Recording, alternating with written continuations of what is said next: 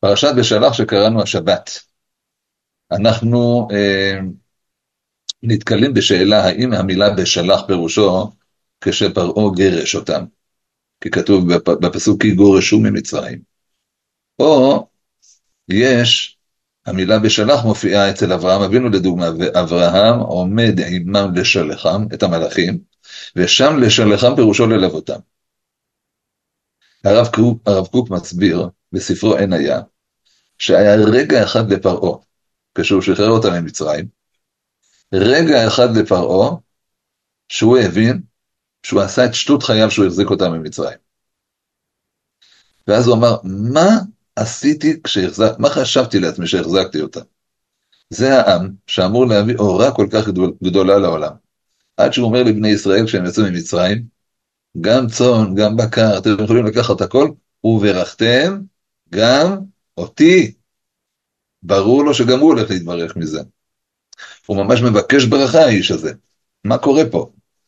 היה קטע לפרעה, ממש רגע אחד כזה של שפיות, שהוא אמר, מה חשבתי שהחזקתי אותם? ואז כשהוא מוציא אותם ממצרים, הוא לא רק שהוא לא מגרש אותם, הוא מבקש מהם לצאת, לא בדרך של ביזיון, בדרך של כבוד, והוא מלווה אותם בשלח פרעה, בלווייתו של פרעה, הוא מלווה את העם ביציאה ממצרים. לכו לשלום, הוא אומר להם. באמת תעבדו את השם וברכתם גם אותי. מאיפה הרב קוק לומד את הדבר הזה? הוא מביא פסוק, פסוק מעניין. ויהפך לבב פרעה ועבדיו, ויאמרו, מה זאת עשינו כי שילחנו את ישראל מעובדינו.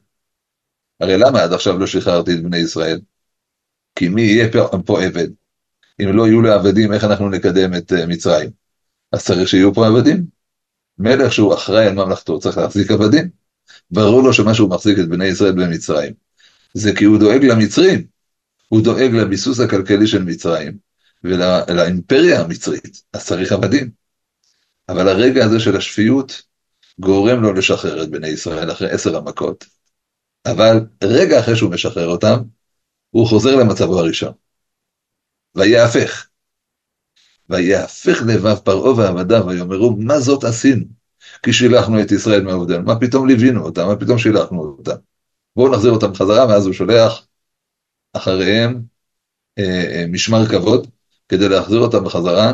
כמובן, זה לא משמר כבוד, אה, אה, כי הוא רוצה לכבד אותם, אלא הוא רוצה לרדוף אחריהם כדי להשיג אותם, להשיב אותם למצרים. למה הוא עושה את זה? הקדוש ברוך הוא הופך לו את הלב כדי להטביע את המצרים. הגיע זמנם לשלם את מה שעשו לנו 210 השנה. שלישים על כולו, יש אומרים 30 אלף, יש אומרים 3,000, לא משנה, אבל מה שלא יהיה, רדפו אחרינו, וכדי שהמצרים יטבעו בים, צריך לעשות נס קריעת ים סוף. לפי הרמב"ם, ברור שהנס של קריעת ים סוף היה לא בשביל שבני ישראל יעברו שם, אלא בשביל לשלם למצרים מידה, מידה כנגד מידה.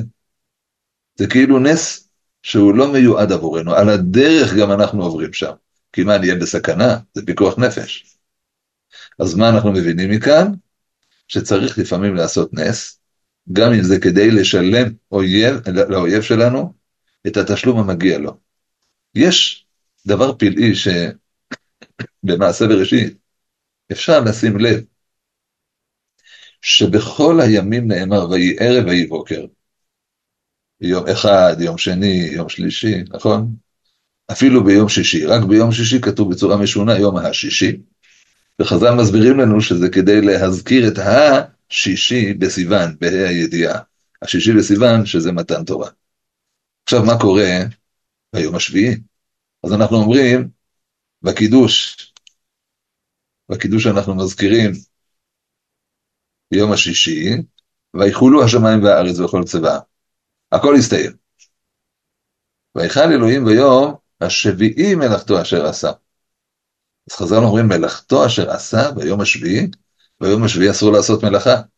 איזו מלאכה השם עשה ביום השביעי? הוא ברא את השבת.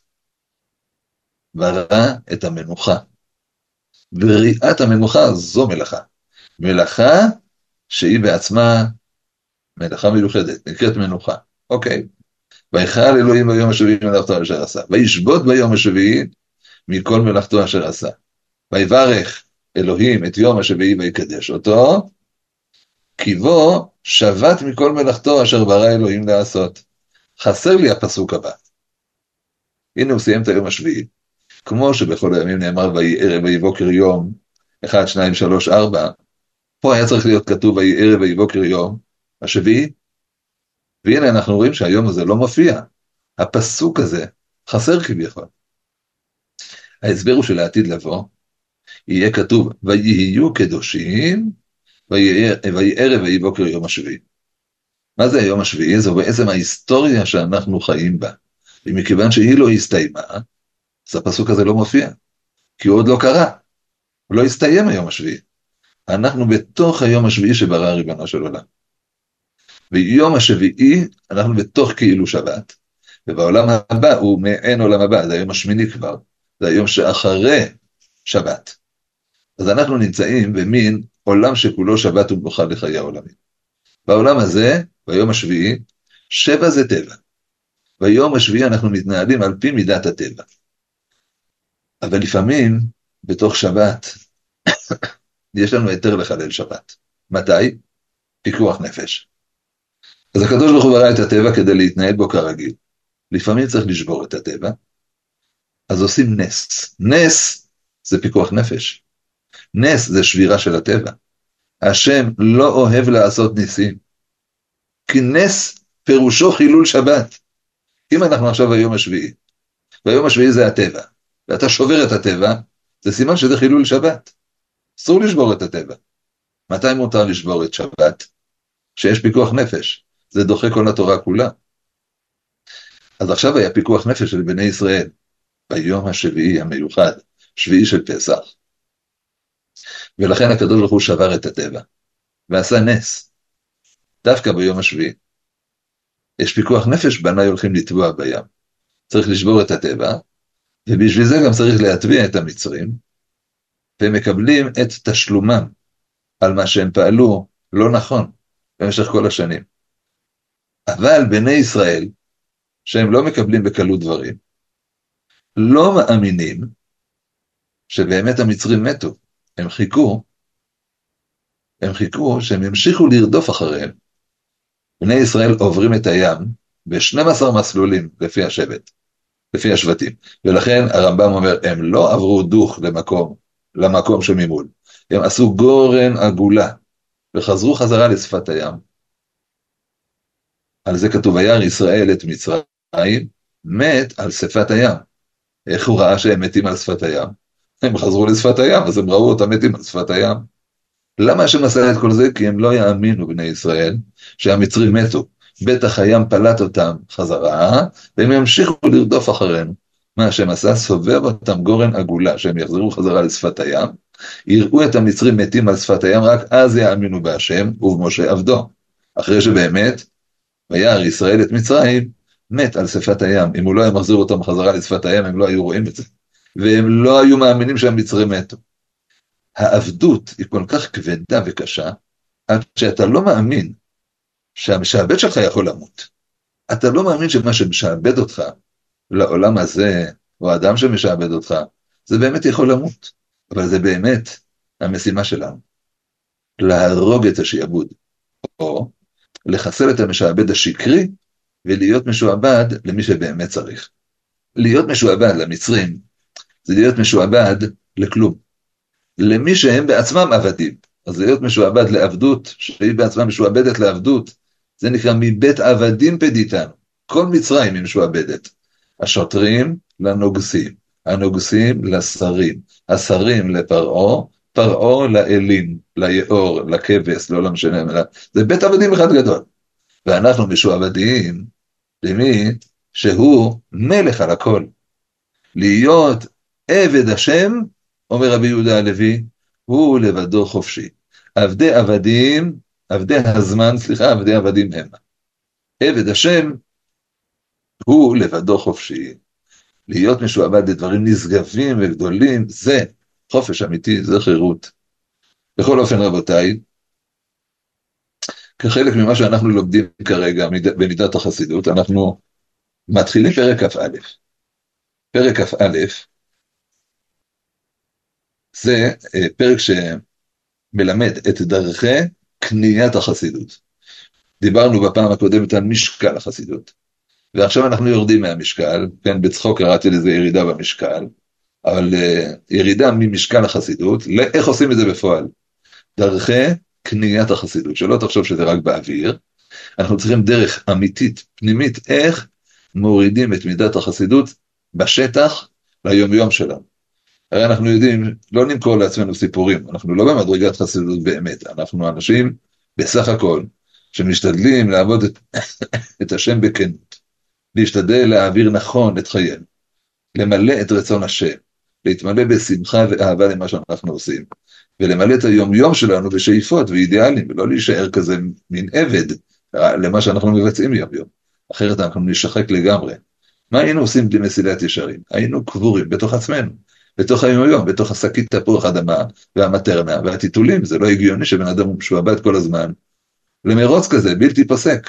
ואז יש לו ילדים גדולים, ואז הם עם הרצונות שלהם, ואז בעזרת השם הם מתחתנים, ואז יש לך נכדים, ועם הרצונות שלהם, ואז אתה, זה לא נגמר השיעבוד. חייב זמן לעצמך. זו הסיבה שאנחנו ממלאים לעצמנו את הראש בדברי מוסר, עילאיים ונשגבים, והרמח"ל הוא מלא, הוא, הוא ממלא את הראש בדברים טובים. והחשיבות בלהמשיך וללמוד ולהיפגש,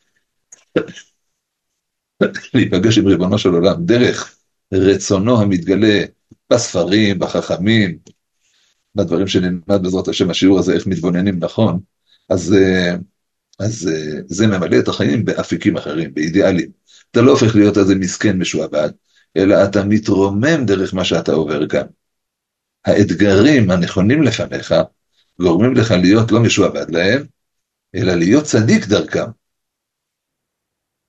זו עליונות, כן, זה ממש לגלות את ריבונו של עולם דרך מסלול החיים שאנחנו עוברים. בואו נסתכל, תחילת פרק כ"א, אז ברוכים הבאים לכולם, לכל המצטרפים, אנחנו פרק כ"א, אה, השיעורים התחילו להיות מוקלטים, ברוך השם. יש אנשים שנידבו את ההקלטה של השיעורים, אז אנחנו ממש מברכים אותם על זה. אה, אז מי שיצטרך פעם, אני יודע, פספס וכולי, אז שידע שיש הקלטה. אנחנו, הנה ממה שיועיל הרבה לקנות החסידות. פרק כ"א, תחילת פרק כ"א מסילת ישרים. הוא גודל ההסתכלות ורוב ההתבוננות. נו, זה מילים ידועות אצל הרמח"ל, זה לא חדש. ספר מסילת ישרים, כולו בנוי על הסתכלות והתבוננות. להשגת מדרגות פשוטות, דרושה התבוננות פשוטה. ולהשגת מדרגות גבוהות, דרושה התבוננות גבוהה. הכותרת של פרק י' בספר אורות התשובה של הרב קוק, הוא קורא לזה הכרחיות התשובה והתורה זו לזו, בכללותן ובמעלותיהן העליונות. כלומר, התשובה והתורה צריכים להיות סמוכות זו לזו. השיבנו אבינו לתורתך. וקרבנו מלכנו לעבודתך. התשובה והתורה סמוכות זו לזו. כדי לעשות תשובה צריך ללמוד תורה. איך אומר ישעיה הנביא, ולבבו יבין, ושב ורפא לו. זה נקרא בהפטרה בעזרת השם השבת, פרשת יתרו. ובשביל לעשות תשובה עליונה, צריך ללמוד תורה עליונה. אז אם אתה רוצה לבבו יבין ושב ורפא לו, מה הוא יבין לבבו? אם הוא יבין עליון, אז הוא גם ושב עליון, דברים עליונים. אם להגיע לכל מידה יש צורך בהתבוננות ובהסתכלות שכלית, קל וחומר, שכדי להגיע למדרגות עליונות, יש צורך בהסתכלות והתבוננות רבה. זהו הכלי. לעולם, הכלי יהיה השכל. הרגש אמרנו מצטרף, אבל אף פעם הוא לא עיקרי באדם. תראה, בן אדם שעובד בלי לב, אז מרגישים שאין לו לב, זה אדם קר מאוד. זה לא הגיוני שככה עובדים את השם, בלי לב, בלי רגש, בלי נתינה, בלי חסד וכולי וכולי. אבל לעולם זה לא המרכז, תמיד העיקר הוא השכל, והרגש מצטרף אליו. אומר הרמח"ל, כי כאשר ירבה האדם להתבונן, על גודל רוממותו יתברך, ותכלית שלמותו, ורוב ההרחק הבלתי משוער שבין גדולתו ובין שפלותנו, יגרום לו שימלא יראה ורעדה מלפניו. הרמב"ם בהלכות יסודי התורה דיבר כבר ביראת הרוממות, עד כמה אנחנו קטנים וריבונו של עולם הוא גדול, וזה ממלא אותנו קצת ביראה וחרדה. כאילו, ריבונו של עולם רם ונישא ושולב מלאים את ההיכל, כמו שכתוב בהפטרה, ואנחנו דלים, פספוסים, קטנטנים, תולעת קטנה באדמה, מעיזים להגיד משהו נגד הרם ונישא? אתה מבין את המרחק בינינו? איך אתה יכול להגיד ההפך ממה שהשם אומר? אני מסתדר בלעדיך. איפה? איפה היראה והרעדה מפני הרם ונישא?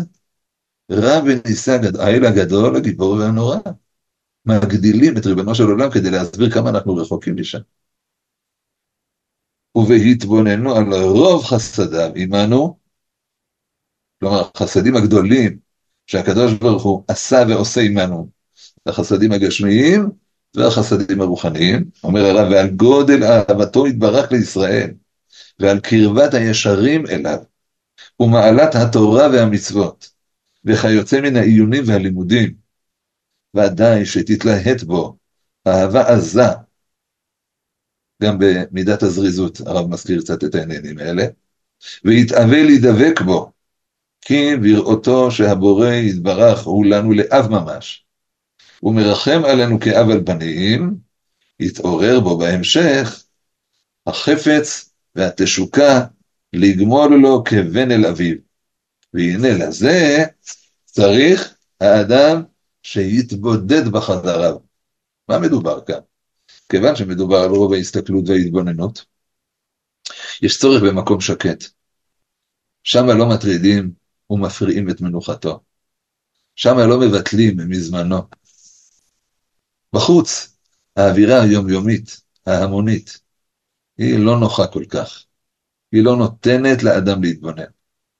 אפילו אנשים אידיאליסטים, האידיאלים שלהם קצרי טווח כשהם בחוץ. הם חייבים התבוננות פנימית, ויקבוץ כל מדעו ותבונתו אל ההסתכלות ואל העיון בדברים האמיתיים האלה.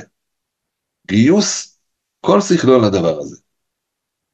והנה ודאי, ממשיך הרב, שיעזרהו לזה, להתבוננות הזאת, רוב ההתמדה והעיון במזמורי דוד עליו השלום, וההתבוננות בם, ומאמריהם וענייניו. אמירת תהילים, ודווקא תהילים, עוזרת ומסייעת לקניית החסידות. למה? כי פרקי תהילים מדברים בגדלות השם. פעמיים הרמח"ל כותב לנו במסילת ישרים, שחסידות זה לא אמירה של מזמורי תהילים. פרק י"ח שלמדנו, ממש בתחילתו, הוא כותב, ויאמינו היות כל החסידות תלוי רק באמירת בקשות רבות. כלומר, אין בזה חסידות. וכן בהקדמת הספר, הרב כותב, עד שידמו רוב בני האדם, שהחסידות תלוי באמירת מזמורים הרבה. כלומר, להגיד תהילים זה לא חסידות. אנחנו איננו נגד אמירת תהילים, חלילה, נכון? אבל זו לא חסידות. חסידות היא להבין מה כתוב שם. להבין מה כתוב בתהילים, לא רק לומר מתוך התלהבות. כי בהיותם, שימו לב, כולם מלאים אהבה ויראה וכל מיני חסידות. כלומר, זה התוכן של תהילים. רגשות עליונים, רצונות עליונים, מחשבות עליונות. הנה בהתבוננו בם לא יימנע מהתעורר בו, התעוררות גדול, לצאת בעקבותיו וללכת בדרכיו. אז מתעורר בך חשק להימשך אחרי דוד המלך. אתם יודעים, הרב אבינר חיבר ספר שנקרא פירוש על תהילים. וכנראה שמישהו קנה לי את זה פעם ליום הולדת. וזה, זה ספר כזה עבה, עב כרס. ואמרתי כל בוקר, אני לא יודע איך אני אלמד את זה, החלטתי להוסיף את זה ללימוד של הבוקר שלי אחרי התפילה. אמרתי, דקה, אני חייב, שלושה פסוקים כל יום. שלושה פסוקים עם הפירוש של הרב אבינר, שהוא משולב מכל המפרשים ש... מופיעים על תהילים. הבנה פשוטה ויפה של ספר תהילים. אה, טליה שלי שואלת, תוך כדי שאני קוראת את הפסוקים של התהילים לנסות להבין מה הם אומרים? כן, כן, בפירוש כן. השאלה זה גם התשובה. במקום לשים סימן שאלה בסוף, תשימי נקודה. זה, השאלה זה התשובה, ממש ככה. תוך כדי שקוראים צריך להבין מה אומרים, ממש ככה. ואם קשה, אז מסתכלים בתהילים עם פירוש. היום ראיתי יצא תהילים אה, יסוד מלכות, משהו כזה, זה פירוש שמשלב את הפרשנים רד"ק ורש"י, זה פירוש יפה מאוד. אפשר להסתכל בזה ולקרוא תהילים יחד עם זה, בסוף הפרק מילים קשות לעבור על, ה, על, ה, על המילים הקשות, או תוך כדי, זה ממש פירוש מתחת לפסוק. זה מאוד מאוד יפה, זה נכתב יפה ואיכותי, ממש יפה. בכל אופן, אז uh, למדתי במשך שלוש שנים, שלושה פסוקים ליום, וסיימתי את התהילים. בסוף, בסיום של תהילים, כתבתי לרב אבינר, תודה רבה על חיבור הספר שלו. ושתוך שלוש שנים סיימתי שלושה פסוקים ליום את ספר התהילים. אז הוא כתב, כתב לי, השם יברך אותך, יצאה מהדורה חדשה. מה אתם מבינים מזה? שהבן אדם לא מפסיק ללמוד תהילים. יצאה מהדורה חדשה, זה ספר כזה עבה. מהדורה חדשה זה אומר, עוד פעם הוציא תהילים. הוא עובד על זה נונסטופ. אז אתה מבין שהוא חסיד בלי להתבלבל בכלל, כן? הוא עובד יפה עם מסילת ישרים. הוא חזר עליו 101 פעמים בטוח, על הספר הזה.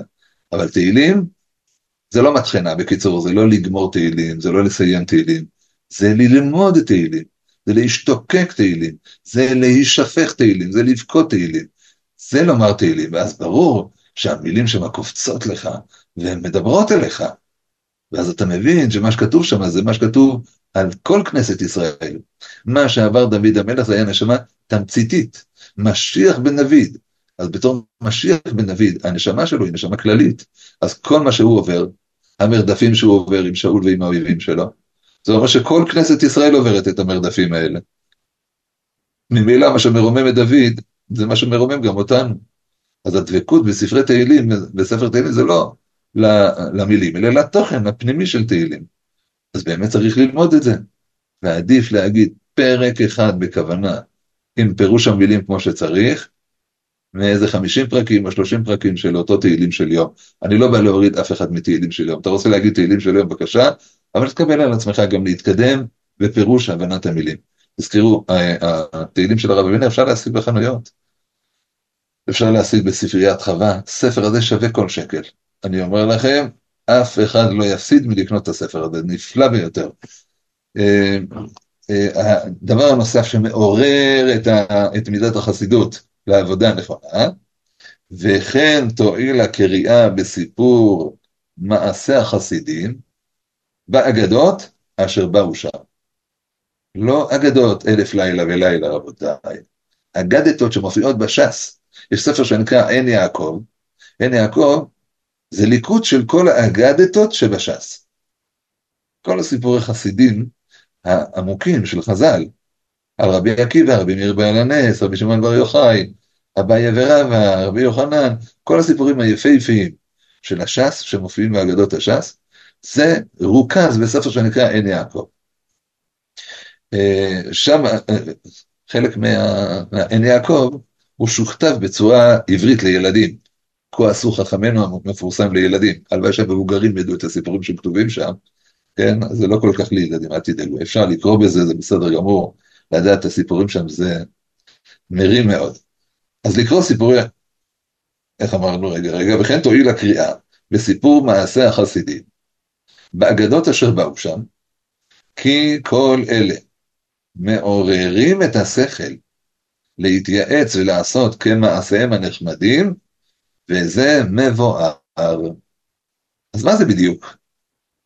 לקרוא סיפורי חסידים וצדיקים. יש בתורה, בגמרא, במדרשים, גם אצל ראשונים ואחרונים, סיפורים רבים על גדולי ישראל. פעם ניטש ויכוח בין שני חכמים בישראל. אחד קראו לו בעל השאגת אריה, אחד קראו לו בעל סדר הדורות. השאגת אריה, היו לו שאגות של אריה, הוא היה רב, מפחיד בפלפול שלו. באותו דור, הוא היה מסוגל לבטל את כל חכמי דורו בפלפול שלו. ובעל סדר הדורות, הוא כתב סיפורים על תנאים ואמוראים, מלא סיפורים. הוא אסף, זה כמו דו, עבודת דוקטורט, את כל תולדות חייהם. בקיצור, זה נראה כזה ספר של סיפורים על תנאים ואמוראים, ספר מאוד מאוד חשוב ויפה. אבל זה מין, אתם מבינים, זה שני אנשים שונים קצת לגמרי, זה נראה יותר חסידות כזה, סיפורים, ואיזה פלפול וחריפות. בקיצור, אז, אז ניטש ויכוח מי יהיה הרב של מינסק באותו דור, שבפולין שם. בעל השאגת אריה שגדול בחריפות, או אה, בעל, ה... בעל סדר הדורות, שגדול בסיפורים שלו. פעם הם נפגשו בברית מילה, הם חיו באותו דור. אז פעם בברית מילה נפגש השאגת אריה עם בעל סדר הדורות, ואמר, אה, הנה בעל הסיפורים. למה הוא כינה אותו כך? בגלל שהוא כתב, כמו שאמרנו, תולדות תנאים ואמוראים וכולי. מין ספר היסטוריה כזה, עב כרס. הנה בעל הסיפורים. אתה מתגרה בי? אומר בעל השאגת אריה, בי אתה... אם תשכח התורה מישראל, אני אחזיר אותה בפלפולי, אומר בעל שאגת אריה. אמר לו בעל סדר הדורות, בי אתה מתגרה? בסיפורים שלי אני אדאג שהתורה לא תשתכח מישראל. זה מופיע בספר שרי המאה של רבי אה, יהודה לב מימון, שהיה שר הדתות הראשון של מדינת ישראל.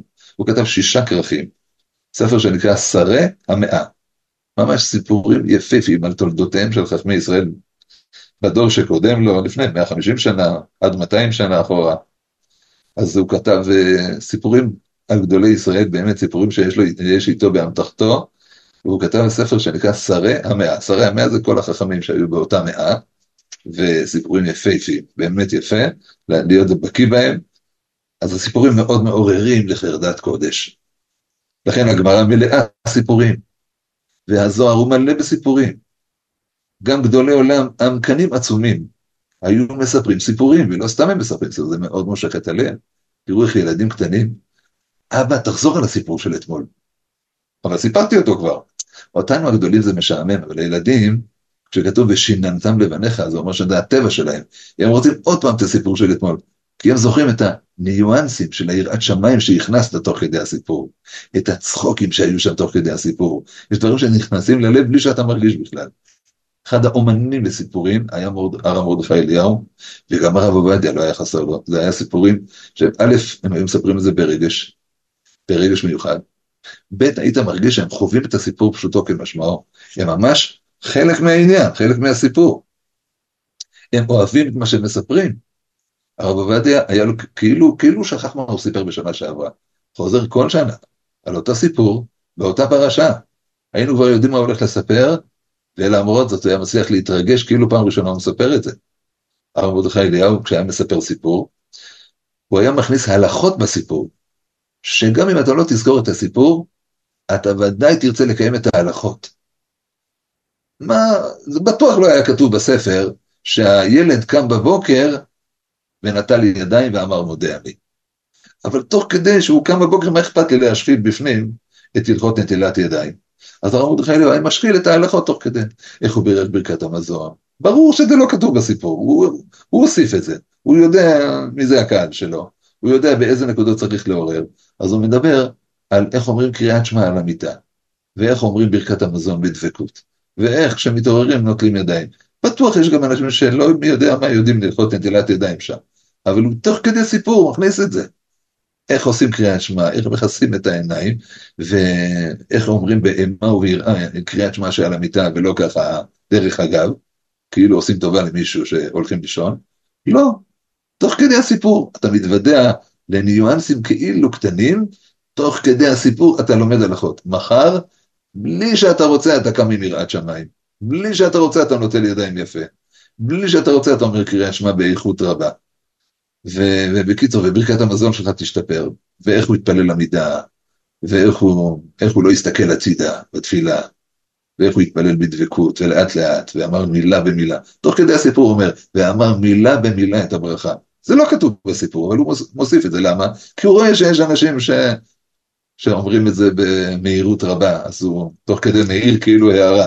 תוך כדי סיפור. אז לפעמים יש בסיפור יותר מאשר בלימוד מופשט. הסיפור מלמד וממחיש שהלימוד הוא לא נשאר ברובד השכלי, אלא הוא חי וקיים פה בארץ. אתה אומר, יו, זה מאוד יפה מה שלמדתי, מה יפה? בוא אני אספר לך סיפור, אני אראה לך שחכמים קיימו את מה שלמדת עכשיו, שבאמת ככה חיו. ופתאום כשאתה לומד הלכה, ורואה שמישהו גם מקיים את זה, אתה מתעורר ואומר, בואנה, זה לא רק כתוב בספר, זה ממש נחקק בחיים שלהם. פעם ראשונה ראיתי הלכות נטילת ידיים בחיי, אז אמרתי, מה, יש מי שעושה את זה? ופתאום אתה נכנס לאווירה של תורה, בישיבה, ואתה רואה, יו, הוא עושה בדיוק מה שכתוב בספר, הוא נוטל ידיים עם כלי. הוא עושה שפיכה כזאת, שלוש פעמים על זה, שלוש פעמים על השמאל, יו, זה כמו שכתוב בספר. כאילו אתה לא מאמין שהם מקיימים את זה. זה לא סיפור מה שקראת, זה החיים של בני אדם, ככה חיים את התורה. אתה יכול לקרוא על חתונה כל מיני דברים, פתאום אתה הולך לחתונה ורואה איך מספרים חתן וכלה. הסיפור הזה מופיע בחיים, יו, ראית? הם עושים את זה. בקיצור, הסיפור מלמד וממחיש שהלימוד הוא פה בארץ. הלימוד הוא יפה מאוד בתיאוריה, אבל נראה מי יעמוד בזה. והנה, אתה רואה שכל זה קיים במציאות. הוא קורא, מתבונן בסיפורים ואומר, כזה ראה וקדש. ראיתי, התעוררתי והתרגשתי. עכשיו, אני פועל וחי לאורם של כל הסיפורים האלה. אין פה איזה פטנט לפתירת בעיות, רבותיי, אבל זה מסייע רבות לתוספת חרדת קודש. איך הוא כותב הרב? ויעזרהו לזה אמירת תהילים וסיפורי צדיקים. אבל העיקר הוא ההתבוננות וההסתכלות שהרמח"ל באר בתחילת הפרק. ואל זה מצטרף גם העיון בתהילים. והקריאה בסיפורים, זה עוזר, זה מועיל. הרב קוק, זכר צדיק לברכה, כתב ספר שנקרא עדר היקר. זה סיפורים על חותנו, שנקרא האדרת. רבי אליהו דוד רבינוביץ' תאומי. ובהקדמה, בהקדמה לסיפורים שהוא כותב עליו, הוא אומר, ישראל, אה, נמשלו ישראל לעוף, אני אצטט. מה עוף אינו פורח בלי כנפיים, כך ישראל אינם יכולים לעשות דבר חוץ מזקניהם. הם לא יכולים בלי הזקנים שלהם, עם ישראל, לא יכולים בלי סיפורי חסידים, בלי לדעת איך נהגו הגדולים. ולכן הרב קוק השקיע בזה, וכתב סיפורים על חותנו, רבה הראשי של ירושלים האדרת, שכשהוא הגיע מחוץ לארץ, להיות רבה של ירושלים, רבה של ירושלים, רבי שמואל מסלנט, עוד היה רב בירושלים. ובדרך כלל זה לא נהוג שתוך כדי שיש רב, מכתירים את הרב השני. ולצערנו האדרת נפטר עוד לפני שרבי שמואל מסלנט נפטר. הוא היה כבר בן 90 ורבי שמואל מסלנט, והאדרת נפטר לפניו, כן? היה חולה. בכל אופן, אך מפסידי החסידות הם הטרדות והדאגות, כמו שאנחנו לומדים כל מידה. לומדים, נגיד במידת הזהירות למדנו, בביאור מידת הזהירות, באופן כללי. אחר כך בביאור חלקי הזהירות. מה זה חלקי? החלקים, הפרטים. לאחר מכן, קניין הזהירות, בדרכי קניית הזהירות. איך אנחנו קונים את המידה הזאת? הפרק האחרון זה מפסידי הזהירות וההרחקה מהם. אני יודע שאתה רוצה לקנות את המידה, אבל יש מונעים, יש שוחקים יומיומיים. איך אנחנו ניפטר מהשוחקים? אז חייב ללמוד קודם כל, איך קוראים לזה בצה"ל? תודה. תודה זה ראשי תיבות תודעת אויב. אתה צריך לדעת מי האויב שלך, על איזה טנקים הוא נוסע, על איזה מטוסים הוא טס, אם לא תדע עם איזה, כל, איזה כלים יש לו, איך תילחם איתו. כדי להילחם באויב אתה צריך להיות בעל מודעות. מה הוא מחזיק? איזה כלים יש לו? מה יגרום לך להפסיד מידת החסידות? אומר הרב, טרדות ודאגות. מי יכול לכתוב לי פה שהוא לא מוטרד ומודאג ממשהו? יש דבר כזה? זה פרק מאוד נכבד. אני לא מכיר פסיכולוג יותר טוב מהרמח"ל, אני לא מכיר דבר כזה. ותדעו לכם שעל הפרק הזה משלמים הרבה כסף בחוץ. איך פותרים בעיות של טרדות ודאגות? הרי זה חופר בראש שאי אפשר לתאר טרדות. במזרח התיכון, זה אקשן אחד גדול, זה לא משעמם פה אף פעם. אבל יש לך ילדים עכשיו בצה"ל, יש לך ילד בעזה, יש לך בן שמשרת בצפון, הלך למילואים, ואולי מהשביעי לאוקטובר הוא לא נמצא בבית.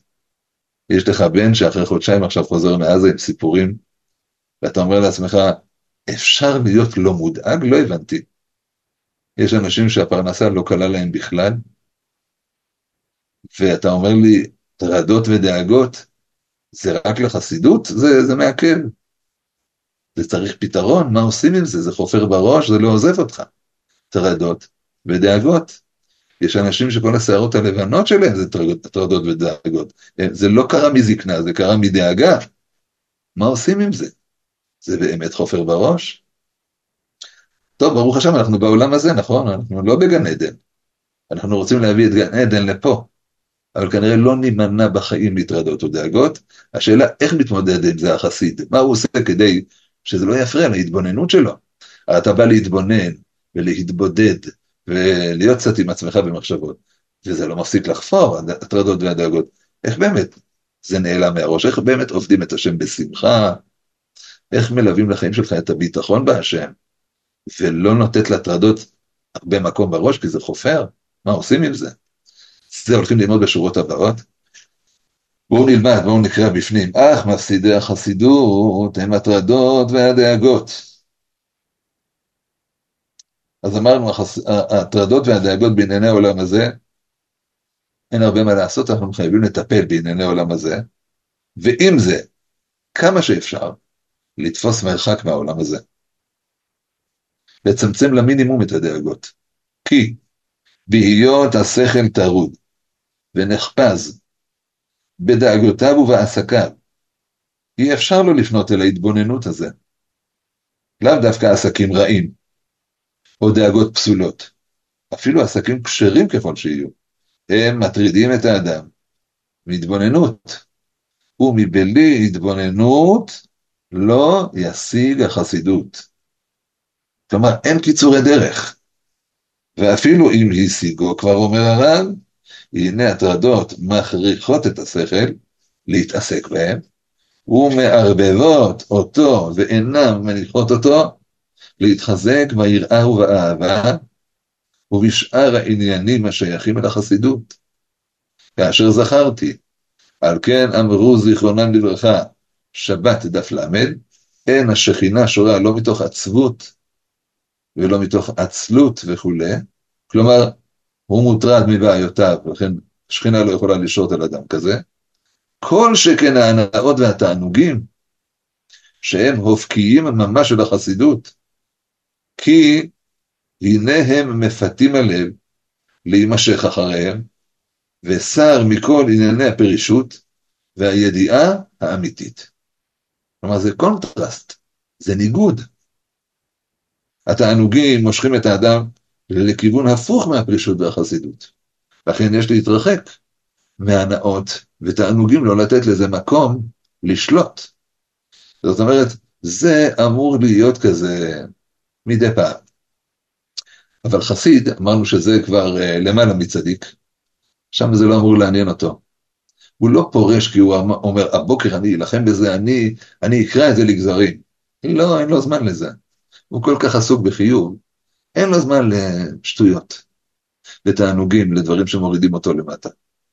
שאלה. אבל עדיין, אנחנו באמת חייבים לפתור טרדות ובעיות כלכליות וכולי, זה עדיין חופר, כמו שאמרנו מקודם. אומר הרמח"ל, תשימו לב לתשובה, שעונה הרמח"ל לשאלה ההיפותטית הזאת. אמנם, מה שיוכל לשמור את האדם ולהצילו מן המפסידים האלה הוא הביטחון, והוא שישליך יהבו על השם לגמרי. באשר ידע כי ודאי אי אפשר שיחסר לאדם מה שנקצב לו. למה אתה דואג? למה אתה דואג? אתה לא מנהל את העולם, הקדוש ברוך הוא מנהל את העולם.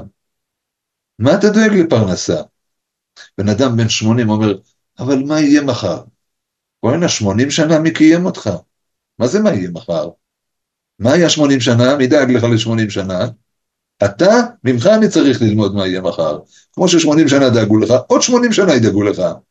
מה, חסר לקדוש ברוך הוא תזרימים של מזומנים, ועבודה למצוא לך, ולמצוא חן בעיני איזה מישהו שייתן לך כסף? נראה לך שחסר לקדוש ברוך הוא משהו? אתה מהחיים שלך, מעומק החיים שלך, מעמדת ועוצמת החיים שלך, אמור ללמד אותי, לא אני אותך. מה אתה שואל שאלות כאלה, כאלה ברורות? 80 שנה מי דאג לך? בכל אופן, הקיצור זה, תפתור את הבעיות שלך, אבל אל תהיה מוטרד.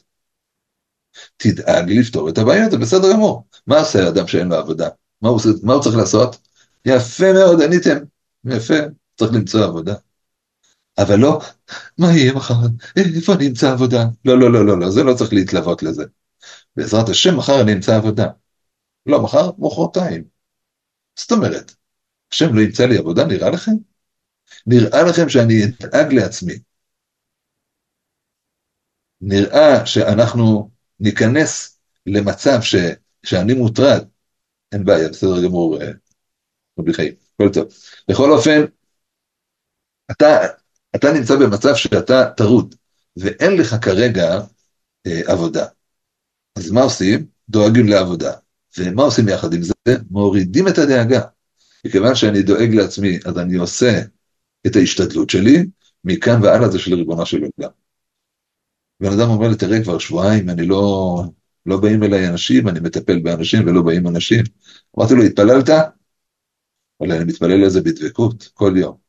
אמרתי לו, ומה צריך עוד לעשות? אומר לי, זהו. אמרתי לו, זהו, גמרנו, הכל טוב. הכל יהיה בסדר.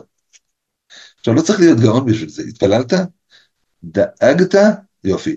הדבר הנוסף זה להסיר את הדאגה הזאת, להסיר את הטרדה, כי עשית את מה שצריך. זהו זה. להתפלל. אין לי מה, אין לי אפשרות. אין לי אפשרות, מה, אני, אני אשכנע אנשים לבוא אליי? לא הבנתי, אתה מטפל, אתה רוצה להתקשר לאיש איש בעיר, לש... מה, מתפללים, ועוזבים את זה לריבונו של עולם. אני לא צריך להתקשר אליו למחרת לשאול אם הגיע פציינט. אני רק אומר לכם שזה יסתדר. אבל תוריד את הדאגה מהלב. זה חלק מהניסיון שלנו בעולם הזה, להוריד את הדאגה מהלב. תגיד לי, עד לפני שבועיים שהיו לך טיפולים, מישהו דאג לך, נכון? אמרת תודה רבה על זה? אני משתדל, הוא אומר לי. אמרתי לו, עכשיו להגיד תודה רבה על זה שלא היו טיפולים שבועיים. גם על זה צריך לומר תודה, ידידי היקר. אתה לא יודע מה השם מכין לך, איזה מתנות הוא הולך להביא לך. ושבועיים אין לך טיפול, אז תתכונן לטיפול הבא, בעזרת השם מחר יהיה טיפול. תכין את עצמך בינתיים, אבל לא עושים את זה מדאגה, לא עושים את זה בלחץ. הרי בסוף אתה יודע שהשם יסדר לך את הכל. תהיה בטוח בזה. השם מנהל את העולם שלו. אשלך על השם יהבך והוא יכלכלך. השם צבאות, אשרי אדם בוטח בך, אשרי, מאושר אדם שבוטח בך. תביע את הביטחון שלך בהשם, זה ייפתר, אל תדאג.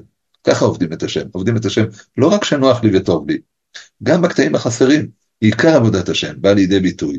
האמונה בהשם באה לידי ביטוי, מתי? ברגעים שחסר, ברגעים שזה לא מסתדר לפי התוכניות שלי. עכשיו נמדדת האמונה של האדם והביטחון שלו. אומר הרמח"ל, וכמו שאמרו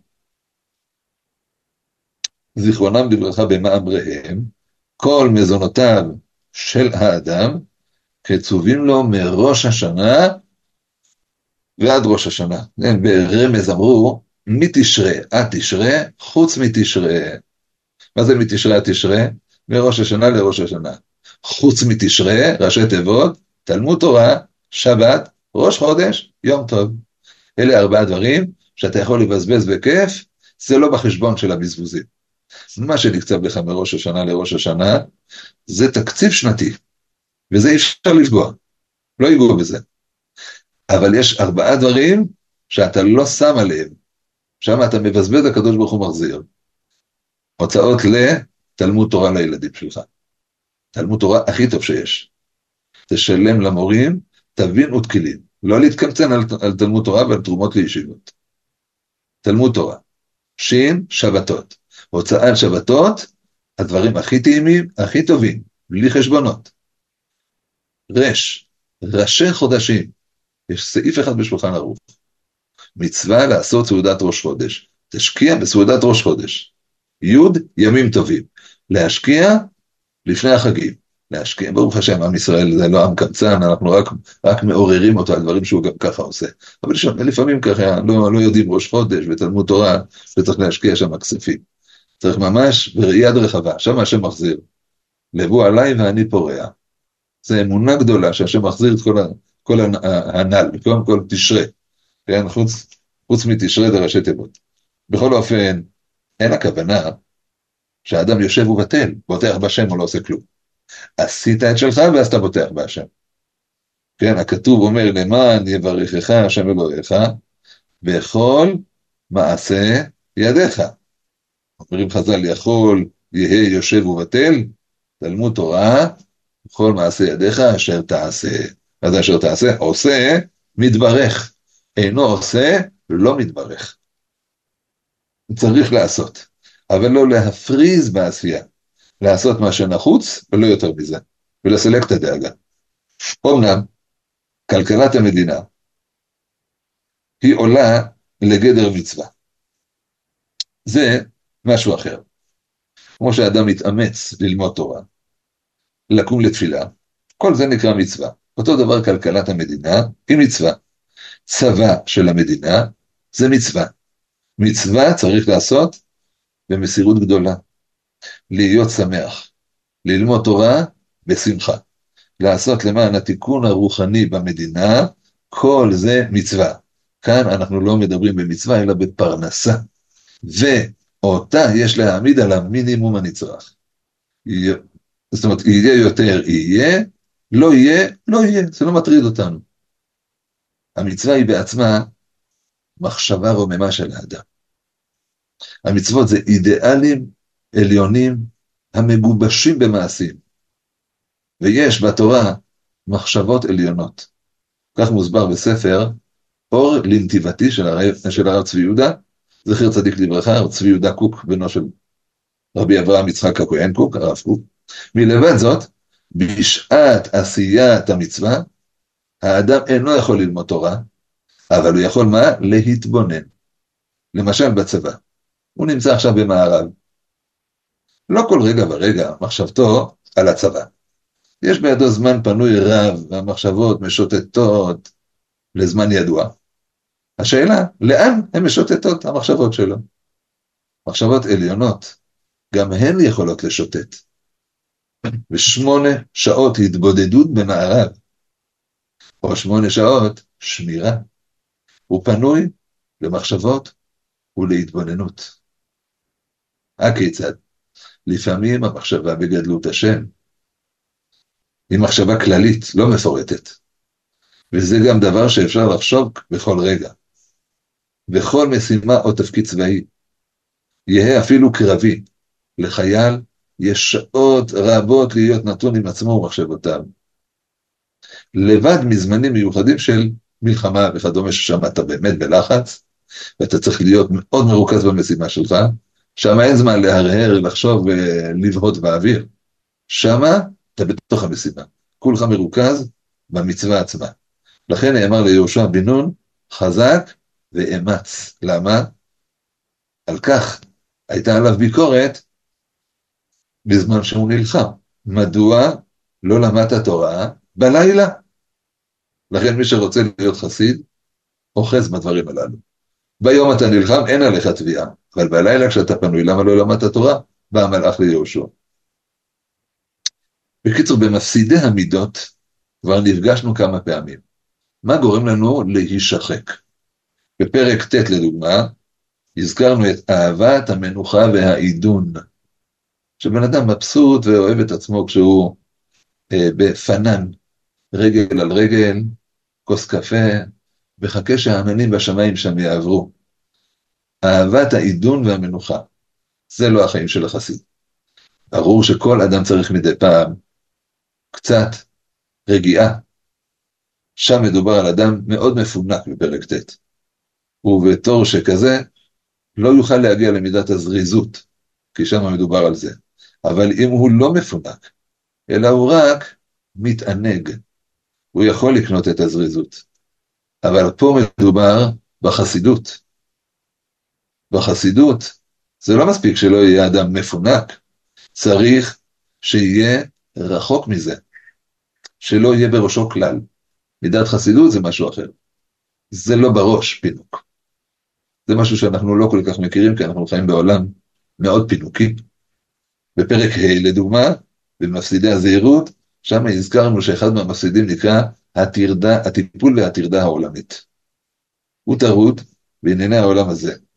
זה מפסיד את הזהירות.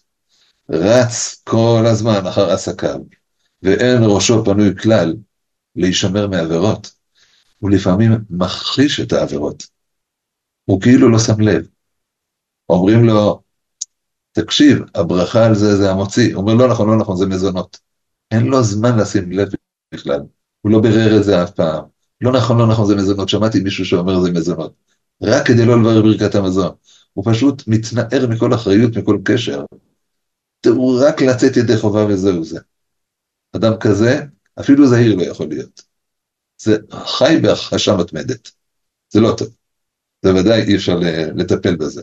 למה מציין הרמח"ל בפרקנו את המפסיד, והוא קורא לו טרדות ודאגות. וכבר דיברנו בהם בפרק ה', זה אותו דבר, לכאורה. אלא יש מדרגות בטרדה העולמית. כאן מדובר באמת בהסתפקות. מינימום של המינימום. גם הפרק שלנו נותן הרמח"ל פתרון לבעיה. אבל, אף על פי שבפרק ט' הוא אמר, כללו של דבר, צריך שישים אדם עצמו ארעי בעולם וקבוע בעבודה, ככה הוא דיבר שם בפרק ט'. כלומר, עיקר חייו הוא בעבודת השם. אז מה עם פרנסה? חשוב, אבל זה צדדי בחיים שלו. יתרצה ויסתפק בכל ענייני העולם, במה שמזדמן לו. מזון טעים, פחות טעים, מה שמזדמן. טעים נחמד, לא טעים, לא קרה כלום, זה משביע, לא מחפש את זה. הוא לא אוכל דווקא לא טעים, לא, טעים, למה לא? טעים, סבבה, הכל טוב, אבל אם לא טעים, לא עושים בעיות מזה. זה מסתפקים, ויקח מן הבא לידו, ויהיה רחוק מן המנוחה, וקרוב למלאכה ולעמל, ויהיה נכון ליבו, בטוח בהשם, ולא יירא מתולדות הזמן ופגעיו. הוא ממשיך הרמח"ל ונכנס לדיון של ונשמרתם מאוד לנפשותיכם. הוא מברר שיש להבחין בין יראה טובה, זהירות מדברים של ממש, ויראה שוטה מופרזת. אני מדבר עכשיו על פרק ט', כן? מה, מה כותב שם הרמח"ל. אבל אפילו עבור הזריזות צריך אדם למידה מסוימת, שיהיה ארעי בעולם וקבוע בעבודה. כלומר, שישקול מה יותר חשוב לו בעולמו ומה פחות. כמו המשל שהבאנו, אחד שם אבנים גדולות, אחר כך שם חצץ, אחר כך שם חול, ובסוף הוא שם מים. אבל אם ימלא את הכל בחול, הוא לא יוכל להכניס אבנים גדולות.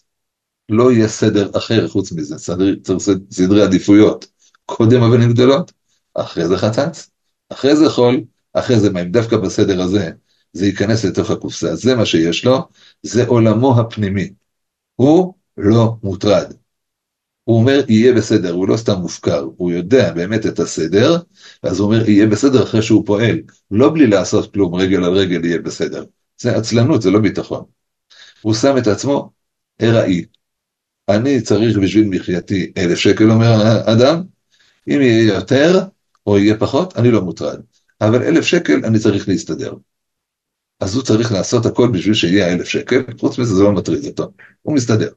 אלף, אחד זה ארבעת אלפים בהתאם לצרכים של המחיה שלו, כל אחד לפי החישובים שלו. אבל לומר לעצמי מה אני צריך, בהתאם לזה לעבוד. יותר פחות זה לא מטריד אותי. צריך להעסיק אותי עד גבול מסוים. אי אפשר כל הזמן למלא את הראש בדאגות, צריך ביטחון בהשם. להשתדל. וכן אמרו, אין אדם נוגע במוכן לחברו, אפילו כמלוא נימה. כלומר, אתה לא מרוויח אף פעם יותר מהמוכן לך. איך כתוב? לא תשיג גבול רעך. אל תהפוך בחררה של השני. במסכת קידושין זה ביטוי כזה, אל תסתכל על המשכורת של השני. לא יעלה בידך לקחת מה שמוכן לחברך. מה ששלו שלו, מה ששלך שלך, אל תדאג, הכל מוכן בשבילך. וכבר היה האדם, כותב הרב, יכול להיות יושב ובטל, והגזרה הייתה מתקיימת, כלומר תיאורטית, יכולת שלא לעשות כלום, והגזרה הייתה מתקיימת, כמו שבגן עדן, כל מה שהיה האדם צריך, האדם הראשון היה צריך, היה מוכן לפניו. מחלות לא היו, הבגדים שלו לא בלו, ישב כל היום ולמד תורה. אם לא, שקדם הקנס לכל בני אדם. איזה קנס? העונש שקיבל אדם הראשון. וזיעת אפיך תאכל לחם. וזיעת אפיך תאכל לחם זה לא הכרח טכני של הקדוש ברוך הוא. כמובן, זה עונש, ככל העונשים, על מנת לזכך אותנו. הזיעה, היא מזככת את האדם, זה שהוא מתאמץ. אשר על כן אומר הרב, חייב אדם להשתדל. איזה השתדלות לצורך פרנסתו, שכן גזר המלך העליון, והרי זה כמס שפורע כל המין האנושי, אשר אין להימלט ממנו. הנה הדוגמה לזה שראינו בפרשה עם המן, המן שירד לבני, אדם, לבני ישראל במדבר. המן הזה נקרא דבר יום ביומו. אבל הדאגה נורא נורא מטרידה את האדם. ואם לא יהיה מחר מן, אז מה היו עושים בני אדם? אוכלים, אבל משאירים למחר. אולי מחר לא יהיה. וירום תולעים ויבאש. מה זה וירום תולעים? זה יתמלא ברימה. מה זה ויבאש? יסריח. מה קודם קורה? קודם זה מסריח או קודם תולעים? לפי הסדר בטבע זה קודם מסריח, ואחרי זה רואים את הרימה. ופה זה הפוך. קודם זה העלה רימה, ואחרי זה הבאיש. איך אנחנו יודעים שזה הפוך? כתוב בהמשך, ולא הבאיש ורימה לא הייתה בו. זה הסדר. ולא הסריח ורימה לא הייתה בו. אבל כאן כתוב וירום תולעים ויבאש. למה זה צריך להסריח, לא רק לרום תולעים? כי זה סירחון שאדם לא מאמין, וכולם מריחים את זה. הסירחון הוא פרסום לכולם שהאדם הזה חסר אמונה. כלומר, זה היה מאוד מלחיץ להיות חסר, חסר ביטחון בהשם. כי כולם מריחים את זה, כולם מבינים שהאוהל הזה יוצא סירחון, אתה לא מאמין שהשם ידאג לך? מה, אתה משאיר למחר? אתה לא מתבייש? דבר יום ביומו, וכדי לעשות זיכרון לזה, השאירו עומר מן בצנצנת.